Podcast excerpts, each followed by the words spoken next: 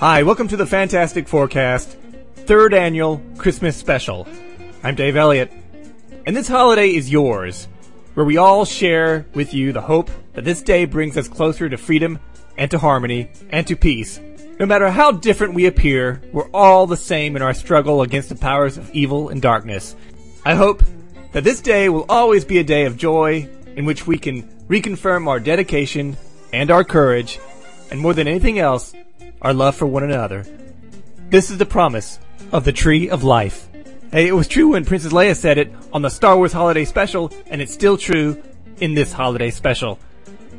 If you have any questions about the Fantastic Four, about this podcast, or if you need relationship advice, you can email me at podcastff at gmail.com. You can download episodes of the regular uh, Fantastic Forecast to iTunes and find them all at www.podcastff.podbean.com. Now, in every episode of the Fantastic Forecast, I cover a different issue of the Fantastic Four. But no, not today. Today is the is a Christmas story, not from the Fantastic Four, but from the one shot, the Marvel Holiday Special from the year 2005. It's The Mole Man's Christmas, written by Shannon Garrity, with special thanks to Andrew Farago, and pencils by Roger Langridge.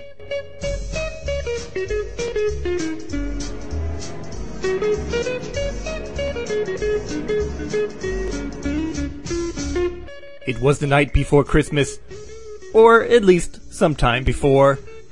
A fake Christmas Santa was working at a department store. A parade of annoying children were sitting in his lap, asking for napalm, asking for grenades, and all kinds of terrorist crap.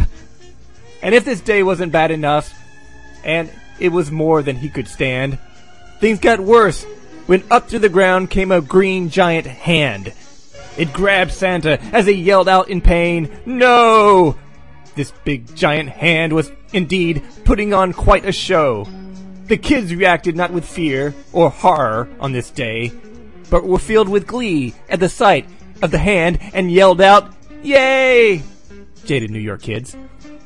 And then Santa is dragged into the giant hole made in the ground. The big creature was determined, not making a sound. We have seen this monster before. First, a long time ago, it's the Mole Man's monster from the cover of FF number one, you should know. He takes the fake Santa down, down, down under the earth, to his homeland, the Mole Man's kingdom, the place of his birth. A group of yellow moloids see Santa and react with much joy. The presence of Santa is something even a brainless freak can enjoy. The monster sits Santa in a chair and they gather around. And the moloids examine Santa and give him a thumbs down. This Santa doesn't meet with their approval, so they give him the heave ho. They toss him in a big hole, and Santa yells, Whoa! He falls into a pit filled with rejected Santas galore. Skinny Santas, black Santas, long bearded Santas, and more. So back in the city, with another slim Santa at work. Up comes another creature, an underground jerk. He's joined by more moloids who rush to grab Santa tight. But they won't be so lucky on this December night. Finally, yes, finally, help has entered the ring. Mr. Fantastic, Invisible Woman, Human Torch, and The Thing. The Fantastic Four have been searching for these Santa nappers for quite some time, and Sue uses a force field to kick some monster behind. Ben grabs a moloid and lifts him up by his neck and says he should be home eating, lighting candles, and other holiday dreck. And if the situation for the moloids couldn't be more dire, Johnny uses his flames and sets two of them on fire. Sure, kidnapping Santa isn't right. It's not fun and games. But should Johnny be burning their flesh off with his scalding hot flames?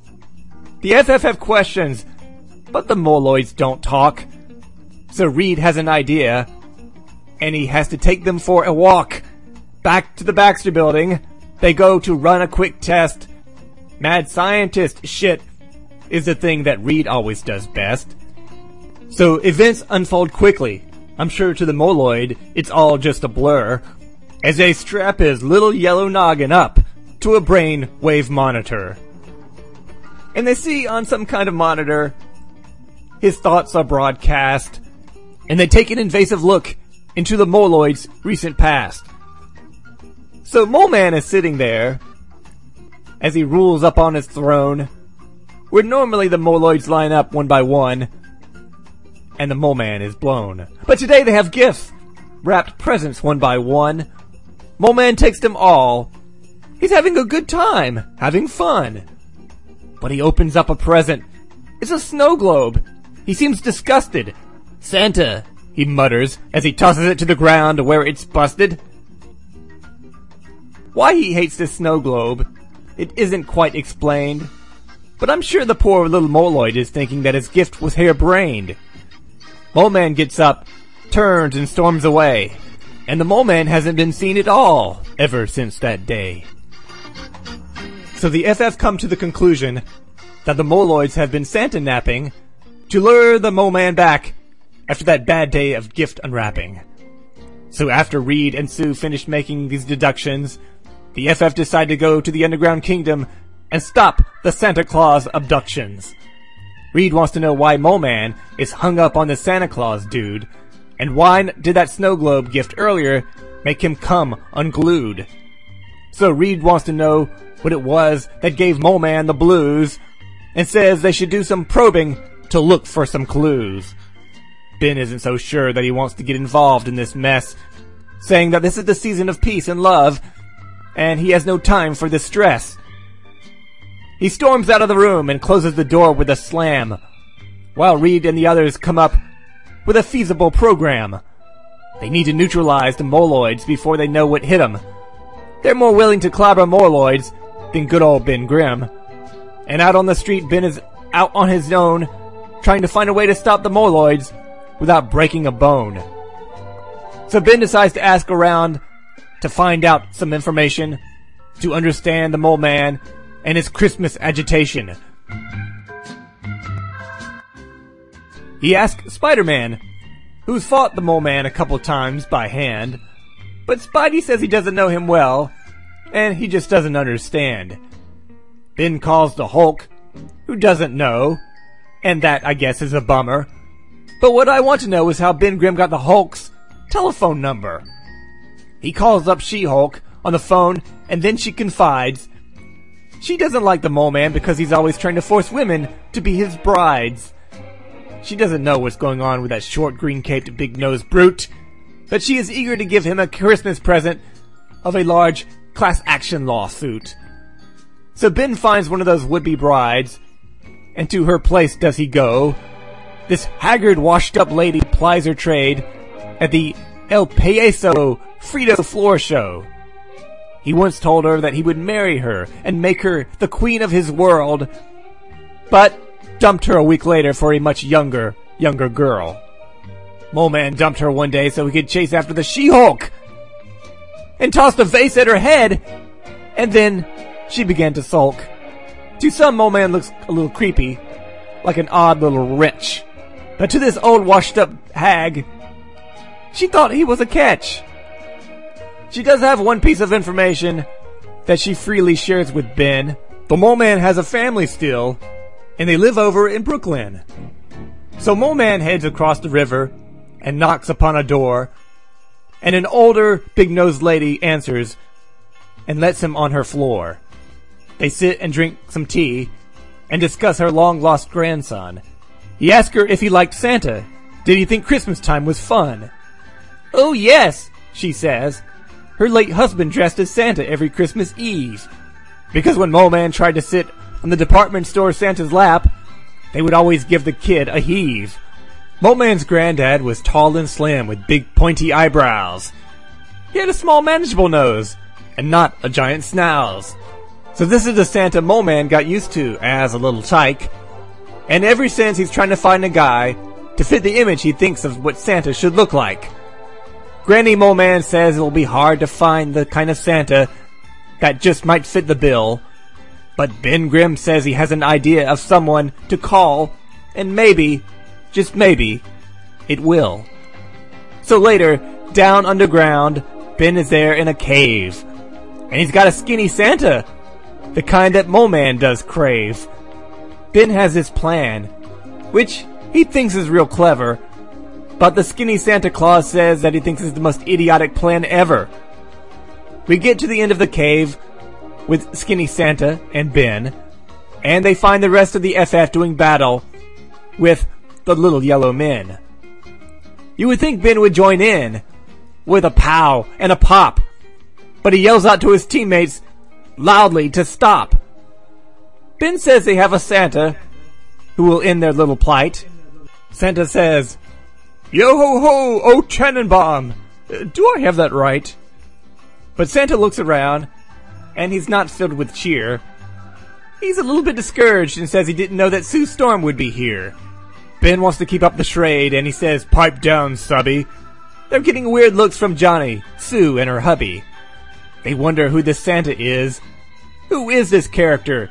But they figure it out, it's really Namor, the Submariner. So the Moloids gather around and lift Namor up in the air. They carry him through the cavern and toss him up into a chair. This is the best looking Santa they ever have saw. They compare him to the old photo, and they collectively say, "Ah." But then they have to wait. For the Mole Man, they do yearn, and they wait, and they wait, but Mole Man doesn't return. So Ben explains to the Moloids that even the real Santa isn't bringing their boss back, so they have to stop going to the surface world and cut all the Santas some slack. The Fantastic Four say goodbye, and Johnny leads the way out with his fire, and Reed thanks Ben for coming up with a peaceful solution for this Christmas time quagmire. But Ben is still curious, and he wants to know where Mole Man went. Where did he go? Reed says they may never know as they walk down the hall. Maybe, just maybe, it has nothing to do with Santa at all. So the story ends with the mole man's reasons being unspoken, and we see the snow globe on the ground, the one that was broken. Inside the globe was a tropical setting we can see. The thing that set Mole Man off was the sight of a palm tree. And finally we see Mole Man.